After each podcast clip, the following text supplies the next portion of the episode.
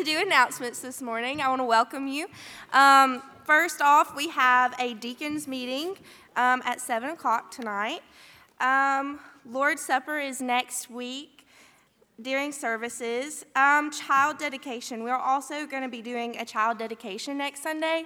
So if you have a child that you want to be dedicated, please see Pastor Neil or somebody that can get you to Pastor Neil, and we'll get you on the list. Um, fall festival. I was told to really emphasize the fall festival. Um, so, fall festival is next week. It's 5 to 7. Um, it's a totally free event. We need more candy. We need more volunteers. Um, specifically, we need more trunks. So, if you want to be in the trunk or treat, please let us know and we'll get you plugged in. Um, pumpkin smash. Every year, the students do a pumpkin smash, and we smash all the rotten pumpkins that you have carved over this season. Um, it is a lot of fun, probably one of the most fun things that we do. Um, so, that is after the Fall Festival, the Sunday after the Fall Festival. So, not next Sunday, but the next. Um, and that'll be at 6, and it'll be at the ball field. Then we have Reverb coming up as well. Reverb is November 18th, and it's an all night event where the leaders, the student leaders, take the students um, to some really fun things planned. Um, it's a Word of Life event. Um, we don't plan it, they plan it, so there's a lot of students there that we meet up with there. We play games, we have a lesson, and we stay up all night. Um, it's, it's a lot of fun for the students. Um, so, Thursday, we are sewing gift bags, candy bags for the children. So, if you're interested in making candy bags with Miss Crystal, see her or one of us. Um, that'll be 5 o'clock in the fellowship hall. Um, WMU is going to be Tuesday at 6 o'clock. So if you're interested in getting plugged in with that, um, see Miss Crystal as well. Um, the membership list that they mentioned last week is still back there, so if you need to make changes to anything, um, any of your information, please, please change that soon. And shoe boxes have been ordered and are coming. And that is my last announcement. So, Mr. Allen, if you want to come up. Oh, can I make a little plug for the a cakewalk? If you're planning on making a cake, brownies, cookies, anything, if you will bring them next Sunday and take them to the fellowship hall after church, uh, we will divide them up and get them ready for the cakewalk because that is a big, big draw for a lot of them. and because they know we Glenlock people know how to cook.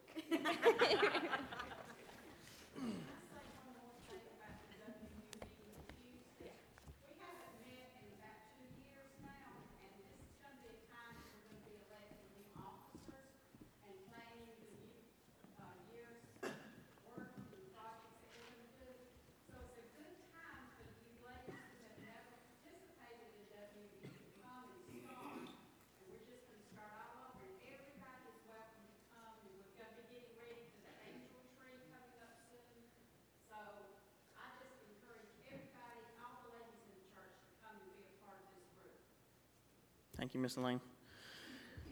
All right, the scripture this morning we're going to be in Isaiah verse 50, or chapter 53, all 12 verses. Who has believed our report, and to whom has the arm of the Lord been revealed? Like a youthful wife. Oh, sorry. For he shall grow up before him as a tender plant, and as a root out of dry ground. He has no form or comeliness, and when we see him, there is no beauty that we should desire him. He is despised and rejected by men, a man of sorrows and acquainted with grief, and we hid, as it were, our faces from him. He was despised, and we did not esteem him. Surely he has borne our griefs and carried our sorrows, yet we esteemed him stricken, smitten by God, and afflicted. But he was wounded for our transgressions, he was bruised for our iniquities. The chastisement of our peace was upon him. By his stripes we are healed. All we like sheep have gone astray. We have turned every one to his own way. And the Lord has laid on him the iniquity of us all. He was oppressed and he was afflicted, yet he opened not his mouth. He was led as a lamb to the slaughter, and as a sheep before its shears is silent. So he opened not his mouth. He was taken from prison and from judgment, and he will declare his generation, for he was cut off from the land of the living. For the transgressions of my people he was stricken. And they made his grave with the wicked, but with the rich at his death, because he had done no violence, nor was he any deceit, nor was any deceit in his mouth. Yet it, it pleased the Lord to bruise him. He has put him to grief. When you make his soul an offering for sin, he shall see his seed. He shall prolong his days, and the pleasure of the Lord shall prosper in his hand. He shall see the labor of his soul and be satisfied. By his knowledge, my righteous servant shall justify many, for he shall bear their iniquities. Therefore, I will divide him a portion with the great, and he shall divide the spoil with the strong, because he poured out his soul unto death, and he was numbered with the transgressors, and he bore the sin of many, and made intercession for the transgressors. Dear Heavenly Father, Lord, we are so grateful and so thankful and so undeserving of the love that you've given to us. You poured out your entire life, your soul, and everything that you have within you to save each and every one of us. Lord, if we choose to come to you when you call us, Lord, we can receive the greatest gift that we could ever understand or even fathom, and that is a relationship with you. Each and every day, Lord, we can be reminded of all the different promises and all the different ways that you speak to us through your word and through your message. We pray that as, as Neil brings your message and your truth today, Lord, that we would sit and contemplate and soak in all the knowledge and all the many ways that you bless us each and every day. And I just pray that if there's anyone that has not received your gift of salvation, Lord, that today would be the day that you speak to their heart and they will receive you and spend eternity with you in your home. And we pray these things and we ask for you to be in this day in an awesome and powerful and wonderful way. We ask these things in the name of our Lord and Savior, Jesus Christ, and for his sake we pray. Amen.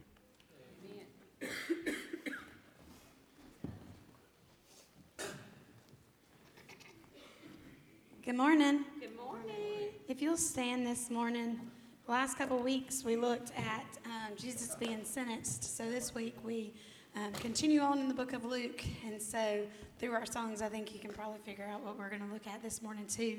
We're going to begin worshiping with When I Survey the Wondrous Cross.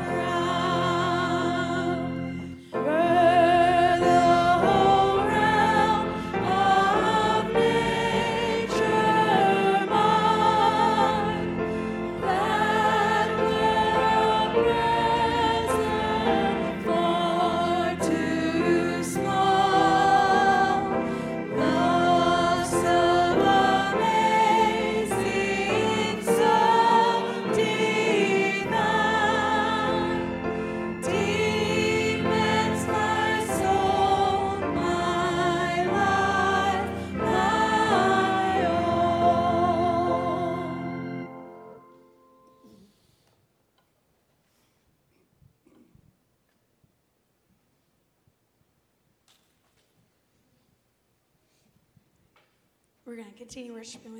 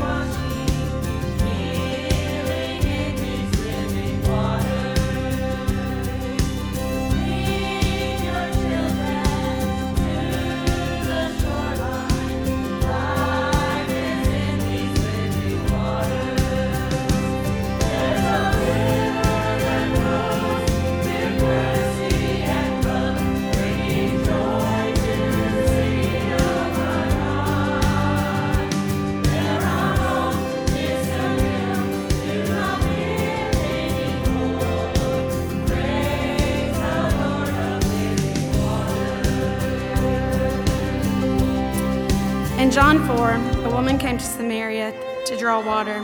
Give me a drink, Jesus told her, for his disciples had gone into town to buy food. How is it that you, a Jew, ask to drink of me, a Samaritan woman? Jesus said, If you knew the gift of God and who is saying it to you, give me a drink, you wouldn't ask him, and he would give you living water.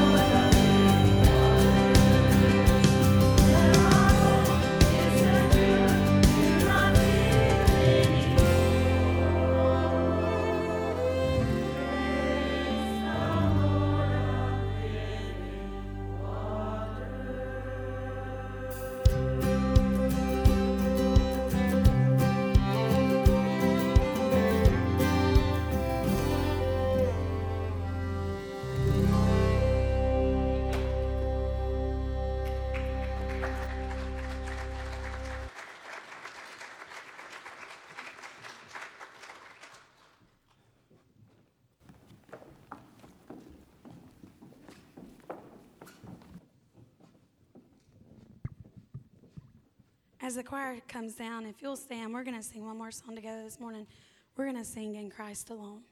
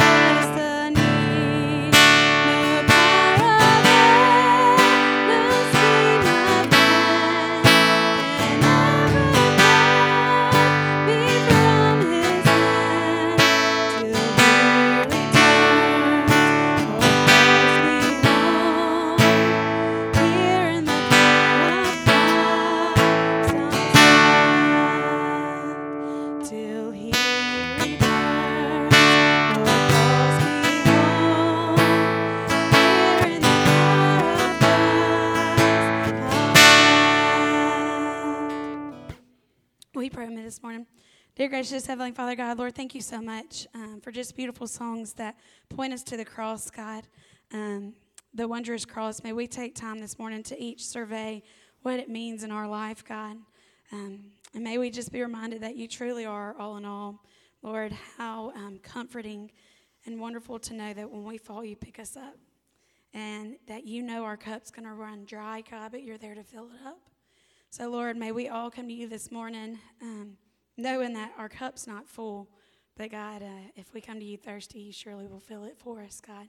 So, Lord, that's our prayer this morning that you'll um, just fill our cup till it's overflowing so we can show others um, your, your abundance of love and grace and mercy. We just love you and praise you and thank you so much. And we pray that you continue to be with us during this time of study. In Jesus' name I pray. Amen. You may be seated, and children are going with Sarah Beth in the back for Children's Church.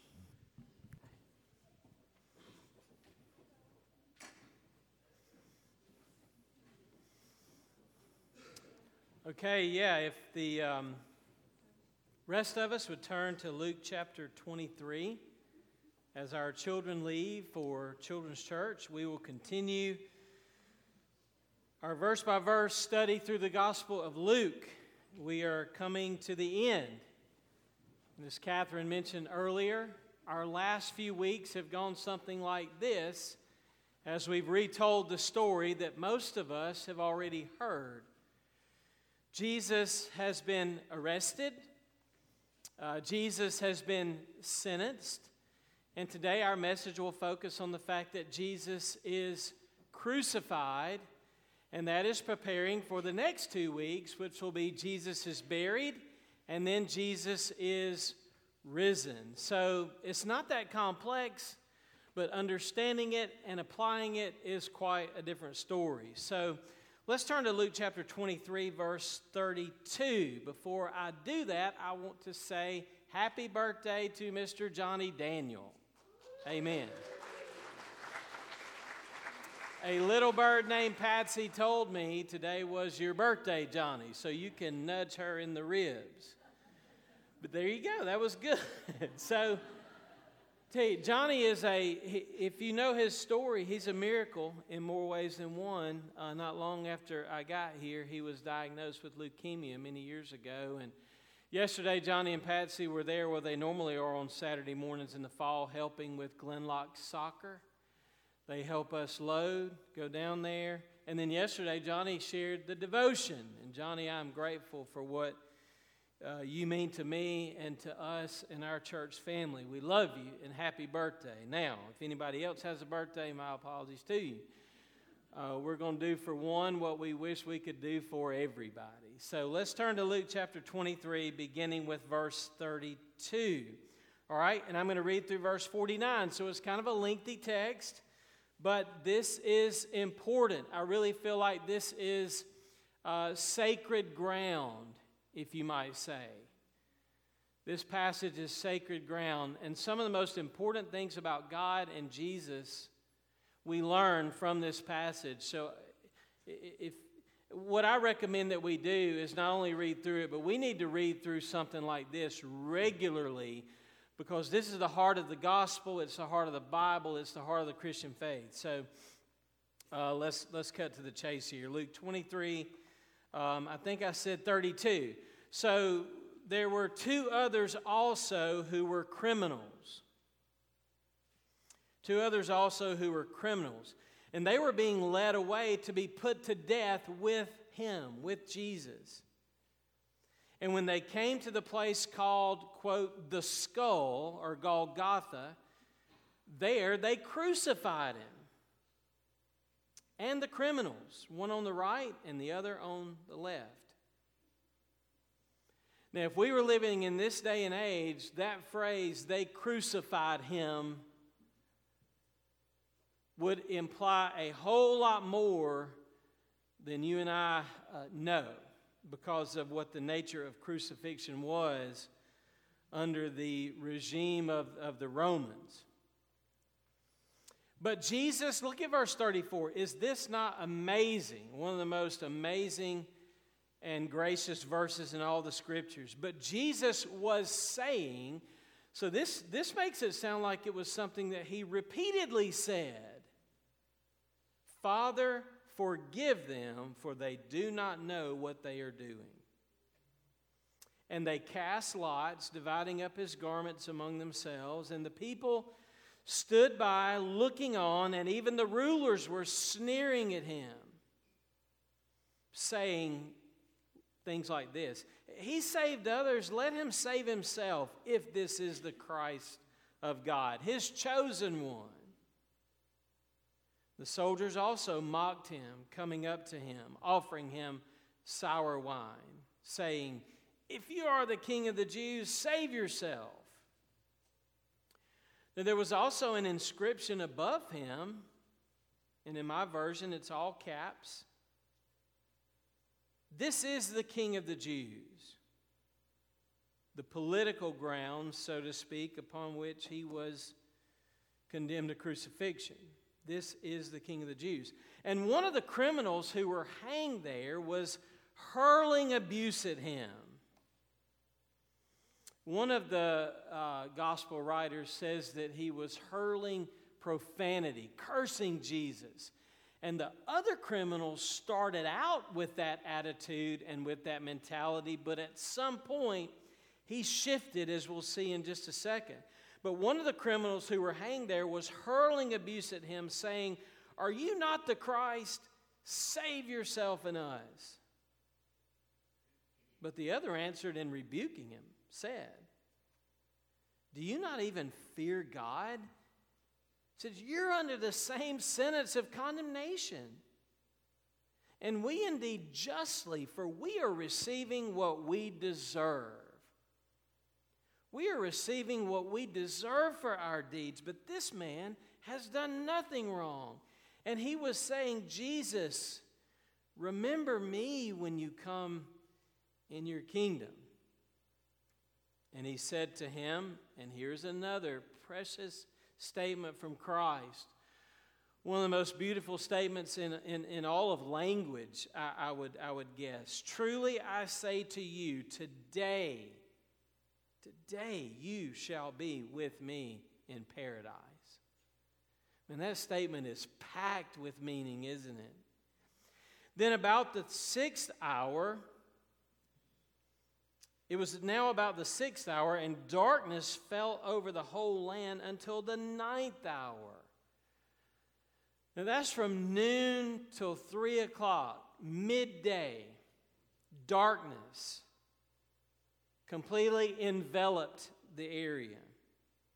Reminding us, as someone said, there was light in the middle of the night when Christ was born, and there was darkness in the middle of the day when Christ was born. The sun being obscured, the veil of the temple torn in two, that big thick curtain that guarded the way into the Holy of Holies was ripped, ripped and split right in two. That, that would have taken a miracle for that to, to, to be accomplished. Opening the way of access to God. How incredible. See, there's so much here. I'm just trying to highlight some things. So Jesus was crying out with a loud voice, saying, Father, into thy hands I commit my spirit.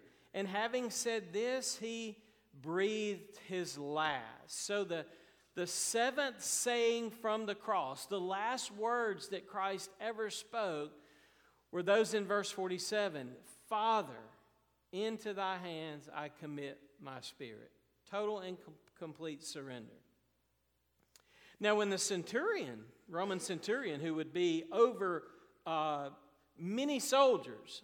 Uh, is it a hundred? I guess it is. That's what century means.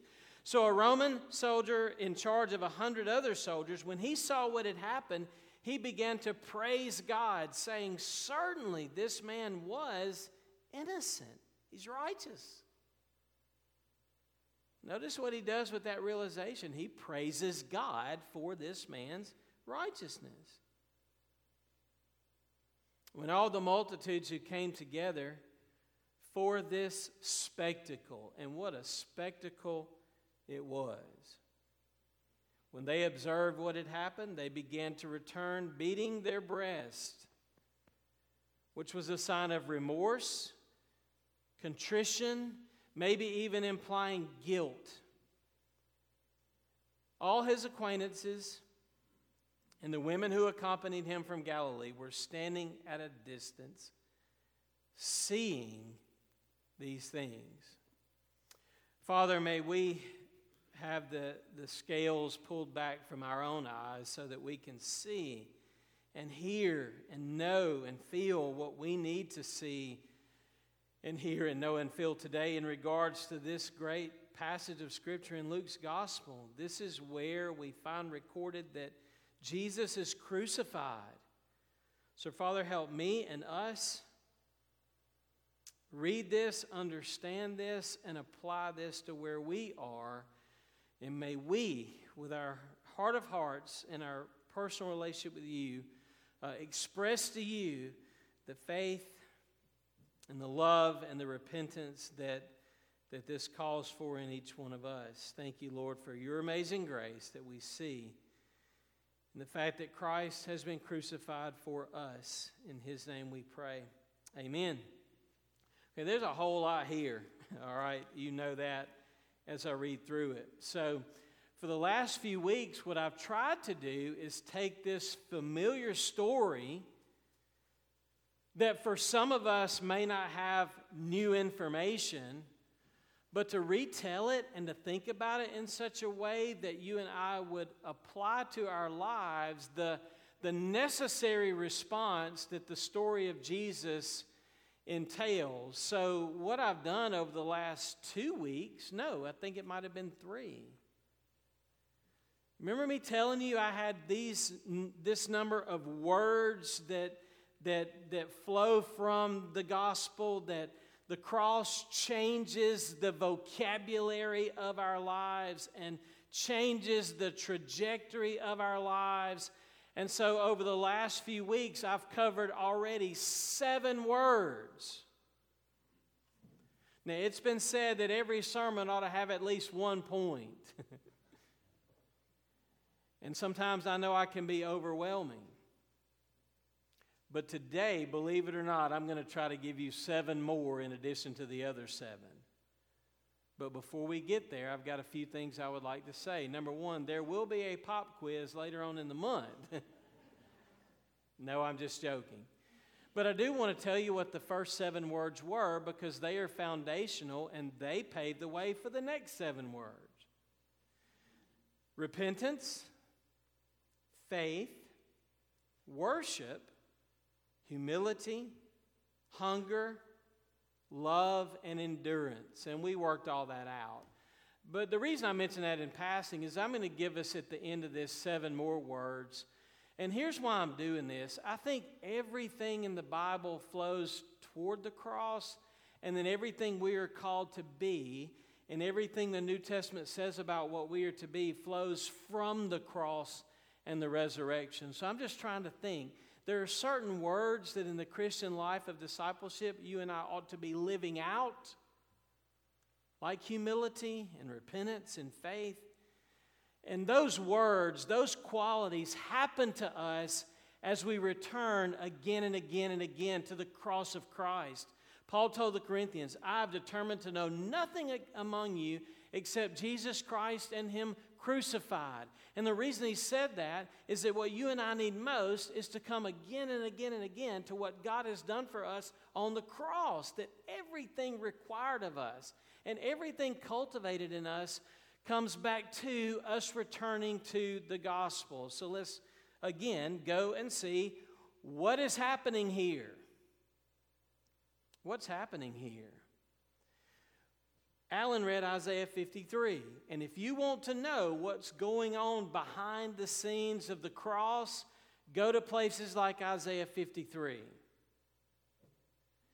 Tells us what God intended for us to see and know and hear as Jesus went through this spectacle, this theater, so to speak, of the cross. What is the theater of the cross? And you'll find if you work out Isaiah 53 and if you work out what I just read from Luke chapter 23, you'll find four words that start with S that help us understand what was going on beneath the surface. The first word is the word shocking. This is very shocking, isn't it? I mean, why do the, the multitudes leave the cross and, and they're, they're, they're mortified? They're shocked. This, is, this has not just been any crucifixion. Isaiah 53 says this was like a, like a root springing up out of dry ground. How did this happen? Now, I'm not going to elaborate on this, but know that this is shocking that the teacher, the gentle shepherd, miracle worker who opened eyes and raised the dead, he has been counted among the criminals. He has been crucified as a lawbreaker. It was shocking. The second word I want to give us this morning is the word sacrificial. It was sacrificial. Listen, they led him away to put him to death. Isaiah 53 and the description historically in Luke 23 says this about what Jesus went through. He was pierced through for our transgressions. Listen to these words in Isaiah 53 and look at what happened in Luke 23. He was stricken, smitten, afflicted, crushed, chastened, scourged. None of these words are pleasant words. None of these words are things that any of us would, would choose to go through. These are terms of sacrifice and suffering and hurt and pain. And this is God going through this for us. So it was shocking, it was sacrificial, it was also substitutionary. And here's what I mean by that you know what a sub is. If a teacher's out, she'll call in a sub. If your pitcher is stinking it up, you'll call out of the bullpen and get a substitute to come in for him. Give me a sub. I need relief here. Listen, here's what I want to say Jesus did not just die for us, He died instead of us on the cross. And if you think through that, it makes a world of difference. This is not just something that God did for us, which He did. This is something that God did instead of us. Just think about what the criminal who came to his senses said. Man, what are you talking about? You and I are both under this same sentence. We deserve this. And if you know your Bible, you know that you deserve this. That the wages of sin is death. That, that the, the penalty of sin is the judgment of God because we have all failed to love the Lord our God with all of our heart, soul, mind, and strength. Here's someone who did that, and he is being crucified not just for us, but instead of us. So, one of the key words of the gospel is the word substitutionary atonement. Substitutionary atonement. That's the heart of the gospel. One other S word, then we'll move on satisfactory. This was pleasing and satisfying to the justice and holiness of God. Isaiah 53 says that God was pleased to bruise him. Why? Because this is my beloved Son in whom I am what? Well pleased. Here is the ultimate well done, good and faithful servant. Here's one phrase from a hymn you need to write on the door of your heart God the just is satisfied to look on him and pardon me. The requirement that the law demanded, the culpability on you and me, has been met fully in the righteousness and the atonement of Jesus Christ. Now you may not think that Monday through Friday that that matters to you, but underneath the surface of your heart and life, what you really crave and hunger for more than anything else is acceptance and favor and pleasure from Almighty God, your Creator. And here's how you get it you get it only in Christ. God the just is satisfied to look on Him and pardon me. That's what the choir just sang about living water. that flows out of our innermost being because we have a right relationship with God. So, what's happening here? Well, it's shocking, it's sacrificial, it's substitutionary, and it's satisfactory. Let me move on to my next section. If that's what was happening, then what has been achieved? What has been accomplished? Bear with me briefly just a minute and let me lay this out. Do you realize that one of the seven sayings that Jesus said from the cross was this wonderful saying, It is finished, it is done, it is complete? A victory that he achieved on our behalf. Now, what did he achieve for us? In one word, it was and is salvation. Salvation. But what does salvation mean? What are we saved from? Who are we saved from? What are we saved for? Let me just sum it up in three statements. And these are three phrases that every person who, like the thief on the cross, looked and said, Lord, I need you, remember me. You ought to be able to say by faith these three things. Okay, I'm going to give you three statements that if you're living under the cross and trusting in the cross, you can say this confidently and boldly because of what Jesus accomplished on our behalf. We could not accomplish on our, this on our own. We could never achieve this on our own, but He has done it for us. Here's the first statement Because of what Christ has done for me on the cross, I can say this I can say, I have been saved from the penalty of my sin forever through the atonement of Jesus Christ. I have been saved forever from the penalty of sin due me because of the forgiveness that I have in Christ. The theological fancy word for this is the doctrine of justification. It's just as if I had never sinned. I am forever forgiven. So I have been saved because of what the cross did for me. The second thing you could say is not only have I been saved, but I am being saved from the power of sin in the course of my daily life through the transforming work of Jesus on my behalf. This is, fancy theological word, the doctrine of sanctification. Not only have I been forgiven, but I've been changed and I'm growing and learning and being transformed to become ultimately like Christ. So I have been saved from the penalty of sin, and now in my personal life, sin shall no longer be master over me. I actually have the power to say no to sin because Christ died on the cross for me, and his power lives in me. What happened at the cross lives in me. It's the power of God over sin death, and all that Satan is. So I've been justified, I'm being sanctified. And then here's something we point out at a lot of funerals I will be glorified. Now, here's the statement for glorification I will be saved from the presence of sin forever because I've been united with Jesus in honor and glory, united to him in his death burial, and resurrection. So, here, when somebody asks you, Are you saved? If you understand the cross and you understand the implications, here's how you can answer Yes, I'm saved. I have been saved. I am being saved. And I will be saved from the presence of God in a new heaven and a new earth in which righteousness dwells. Now, now, what a wonderful gift the gift of salvation is for us, correct?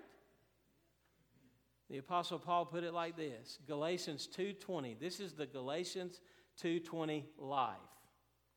It's life lived impressed by the cross, life lived changed by the cross. I am crucified with Christ, therefore I no longer live, but Christ lives in me. And the life I now live in the flesh, I live by faith in the Son of God who loved me and gave himself up for me. What Jesus accomplished on the cross was the ability for someone like you and me to say something so fantastic and so amazing over our lives. I have been saved. I am being saved, and praise God, I will be saved. So, what was happening? Well, it was shocking, sacrificial, substitutionary, and satisfactory. What was achieved? His name shall be called Jesus, for he shall save his people from their sins.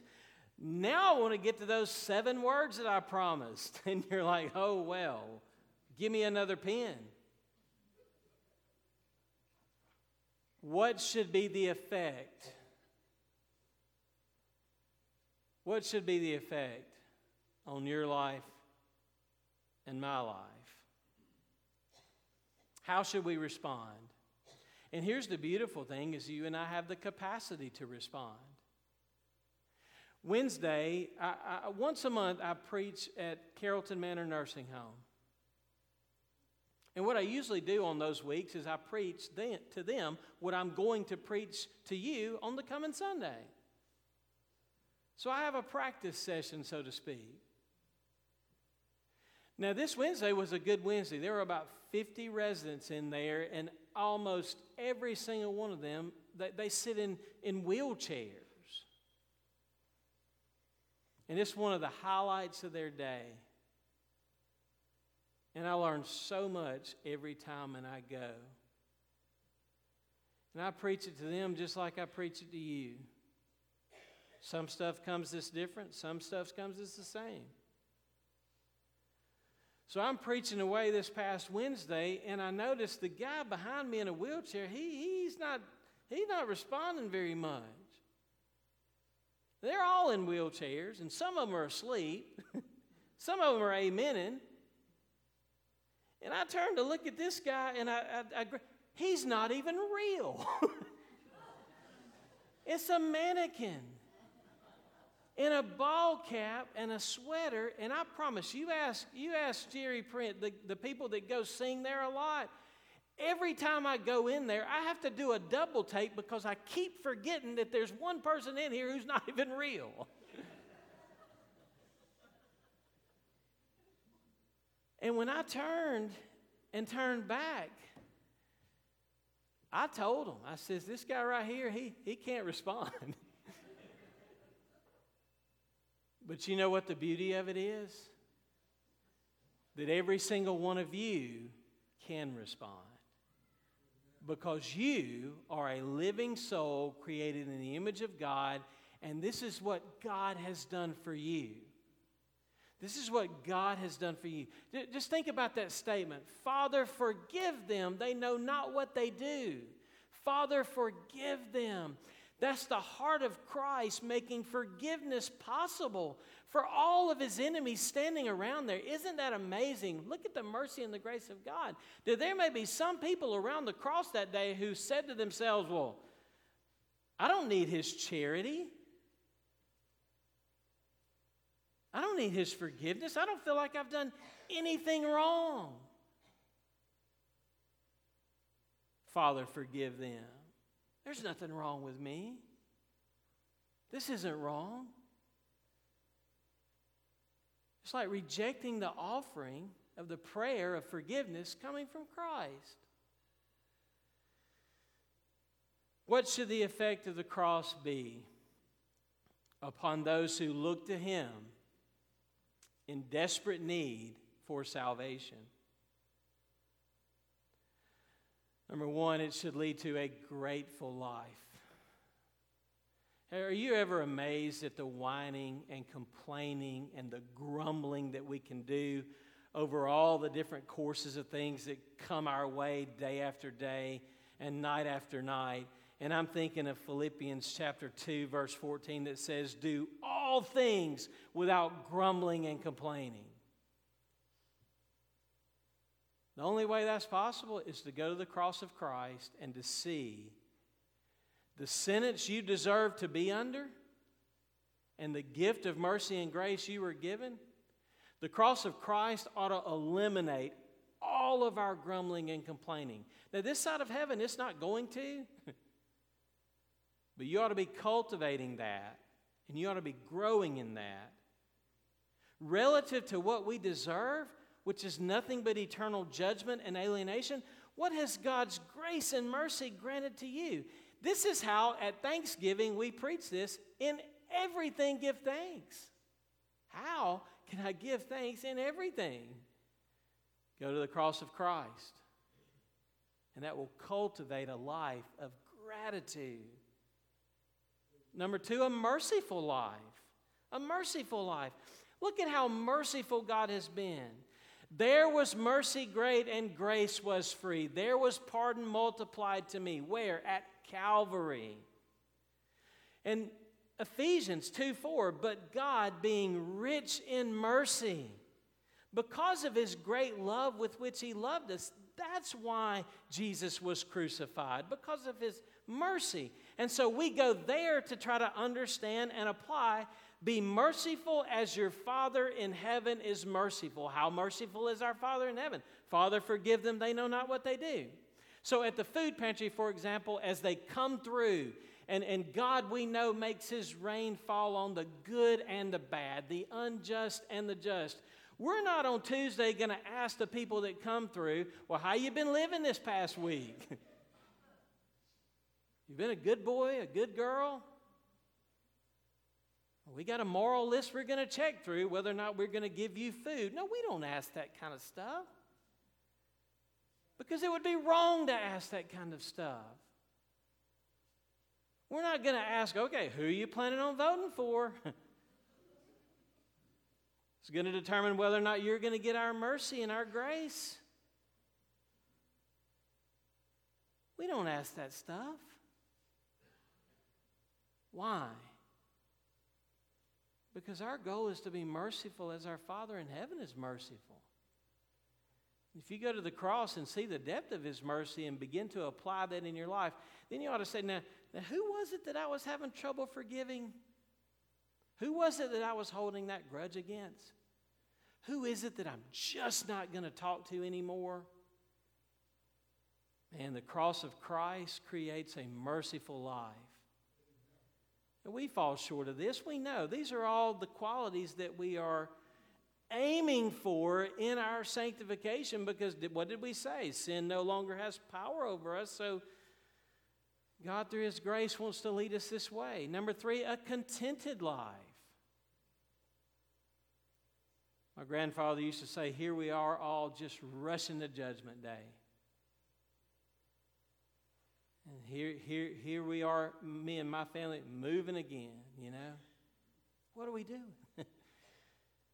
Well, I'm not saying that's not the wise thing to do. In fact, I think that it is. But we ought to be able to say this in regards to all our discontent and all of our insatiable desires for more. It is enough that Jesus died and that he died for me. I need no other argument. I need no other plea. It is enough that Jesus died and that he died for me. Now, God may provide more of his grace, but it's enough. It's enough that he did this for me. If I don't get anything else, if I don't go anywhere else, if I can't do any other thing, this is sufficient.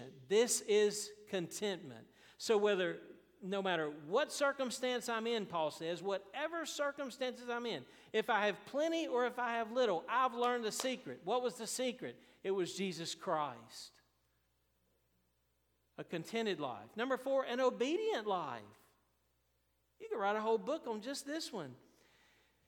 God exalted Jesus, super exalted him. This is the Lord of the crucifixion and the Lord of the resurrection. And one day every knee shall bow and every tongue will confess that Jesus Christ is Lord to the glory of the Father. So he says, If you love me, you will do what? Keep my commandments. The Great Commission, teaching them to observe all that he commanded. The Lord of the cross is the Lord of all. So we say daily, not my will, but your will be done. But then how do you know his will? He has spoken his will in his words. An obedient life that has meaning and purpose now and forever. Number five, a peaceful life. The cross cultivates a peaceful life. Therefore, being justified by faith, we have peace with God. The peace of God passes all understanding, and it shall guard your heart and your mind in Christ Jesus. We don't return evil for evil or insult for insult, but we give a blessing of peace instead because God has blessed us in this way through the cross. There is no fear in judgment, but perfect love casts out all the fear that leads to restlessness and hostility and frustration. God gives peace through the cross of Christ. There was a girl playing soccer yesterday. Her name was Serenity. Serenity. And I thought, what a beautiful name. Serenity. Man, we are all on that quest for serenity. Her brother was named Adric. I didn't do as well with Adric. I couldn't come up with anything for Adric. Number six, a hopeful life. A hopeful life. We now in Christ have a living hope. Here's the, here's the deal if God, through the worst thing that had ever happened, transformed that into the best thing that ever happened, then there's hope in every situation. If you're a criminal dying on the cross and you can't go to church, you can't be baptized, I can't join a small group, I can't do anything, I am nailed literally to my curse and my sentence. What am I to do? I'm dying. He turns in faith to Christ. Christ crucified was his hope was always hope as long as he had breath. Today was his day. And yesterday's history and tomorrow's a mystery, but today is the day of salvation. This hope we have is an anchor for the soul. It enters into the veil. Paul talked about Christ in you, the hope of glory. How do we know that God's going to keep all of his promises? If he kept this promise to have his son crucified, then He's going to with Him freely give us all things. He is going to make all things beautiful in His time. He is going to work all things together for good, and He has promised to make all things new. And the proof of all of this is how He loved us through the cross. He gives us a hopeful life. Then, last of all, here's number seven. See, it didn't take that long. See the clock on the wall back there. So you didn't think I was keeping up. I'm keeping up. I can see Tammy and Randy in that clock just barely. A joyful life. A joyful life. Listen, there's a lot in this world that's wrong with you and me and everything around us. But Jesus said, I'm going to give you joy. And no one can take the joy that I give you away from you. And if this is your source of joy, then no one can take away his joy from you. Now, let's be honest, everything else is going to be stripped away. Everything else. This is all we got. But it's more than enough to give us the joy that God desires for us to live with and to live for. Now, that's easy saying behind the pulpit. I know that. But this is where God desires to take us. In this world, you will have tribulation, but let your heart take courage. Let it take joy. He's already overcome the world. This is how we get to Philippians 4 4. Rejoice in the Lord always.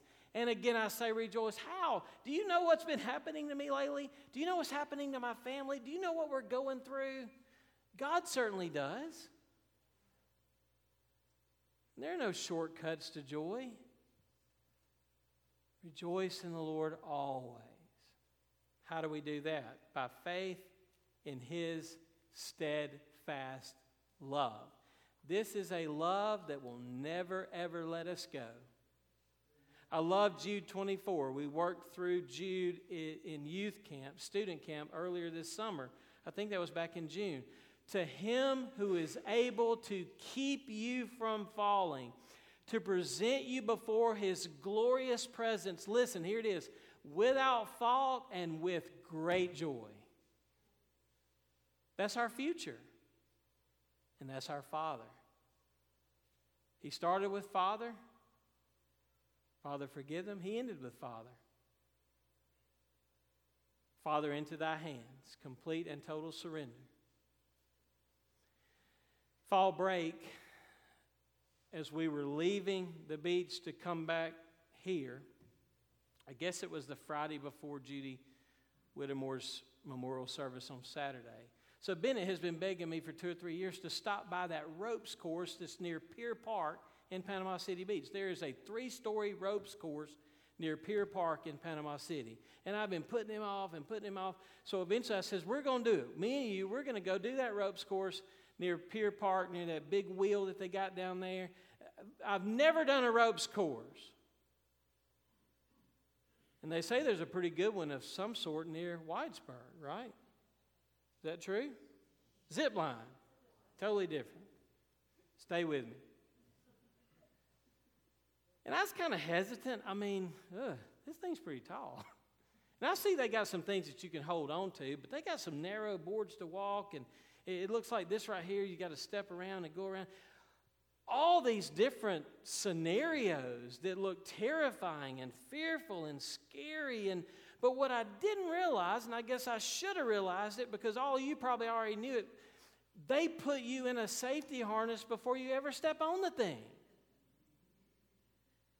They secure you very tightly, I might add. But you know what I discovered? Is that when I knew that I was absolutely secure and confident and couldn't fail, couldn't fall, you'd be surprised when we realize that what we're capable of. I walk some things a rolling, a rolling log type thing. I mean, I did, knowing that I was safe, stepping on all these three story where if, if I didn't have that safety harness on, I wouldn't have attempted any of that stuff. But with that, the experience was not only challenging, but it was joyful. So I'm going to close with this. I don't know which side of Christ you're on, but you're on one side or the other. I think it's interesting, Luke said there was a thief on one side and a thief on the other. I have always said, this is just me, you could divide all of humanity right there. One side or the other, or everybody else resting on the middle. I want to be one of those resting on the middle man. Jesus Christ, the mediator. And the joy that we have is resting on that middle man, resting fully in Him. You have that promise that He will present you before the Father. Here it is without fault and with great joy. How can we live so confidently? Because we see in the cross of Christ a love that will not let us go. How could you not surrender to that kind of amazing love? Not just for salvation, but every day of life until we see Him again. We will be like Him. Father, thank you for the Bible. Thank you for this story. For many of us, this is not new information, but we just need to think through it and turn it over in our hearts and minds and respond to it appropriately. We are secure in Christ, saved past, present, and future. That releases us from the fear of sin and guilt and death and hell and, and satisfies you, satisfies us. Lord, what a joy it is to know Christ. And I pray that everyone in the, in the sound of, of under the sound of this voice, that they would look to Jesus by faith and say, Lord, remember me. And what a response today, paradise with Christ. That's good news. May we embrace it and live it. In Christ's name we pray.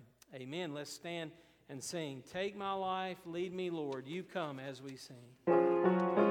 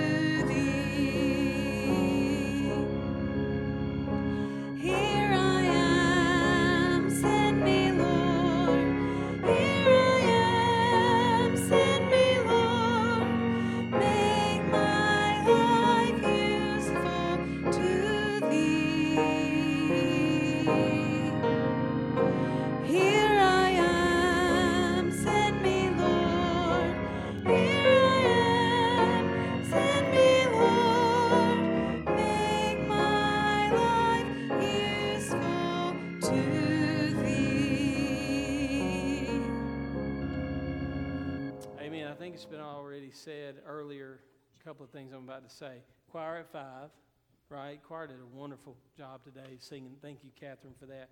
Choir at five, uh, adult Bible study at six, children and youth at six, then deacons meeting at seven.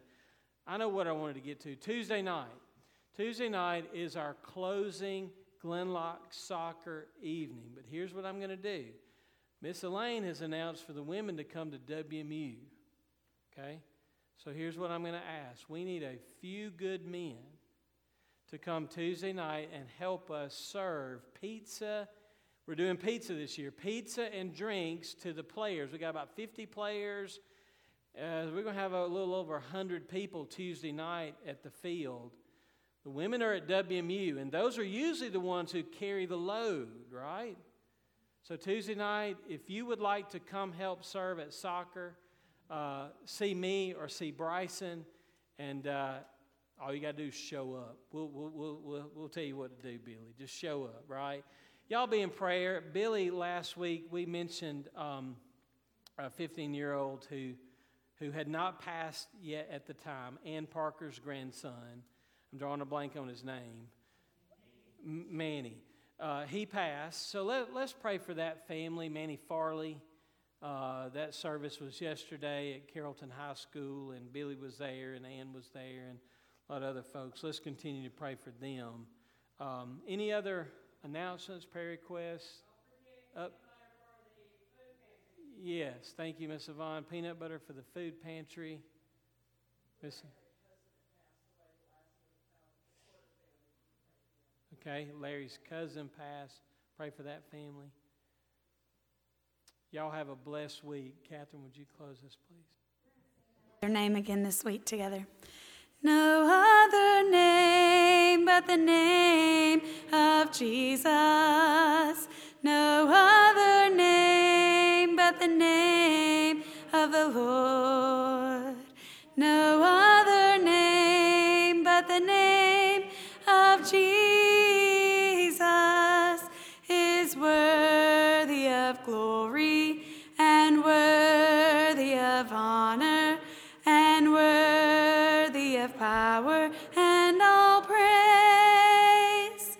have a great week.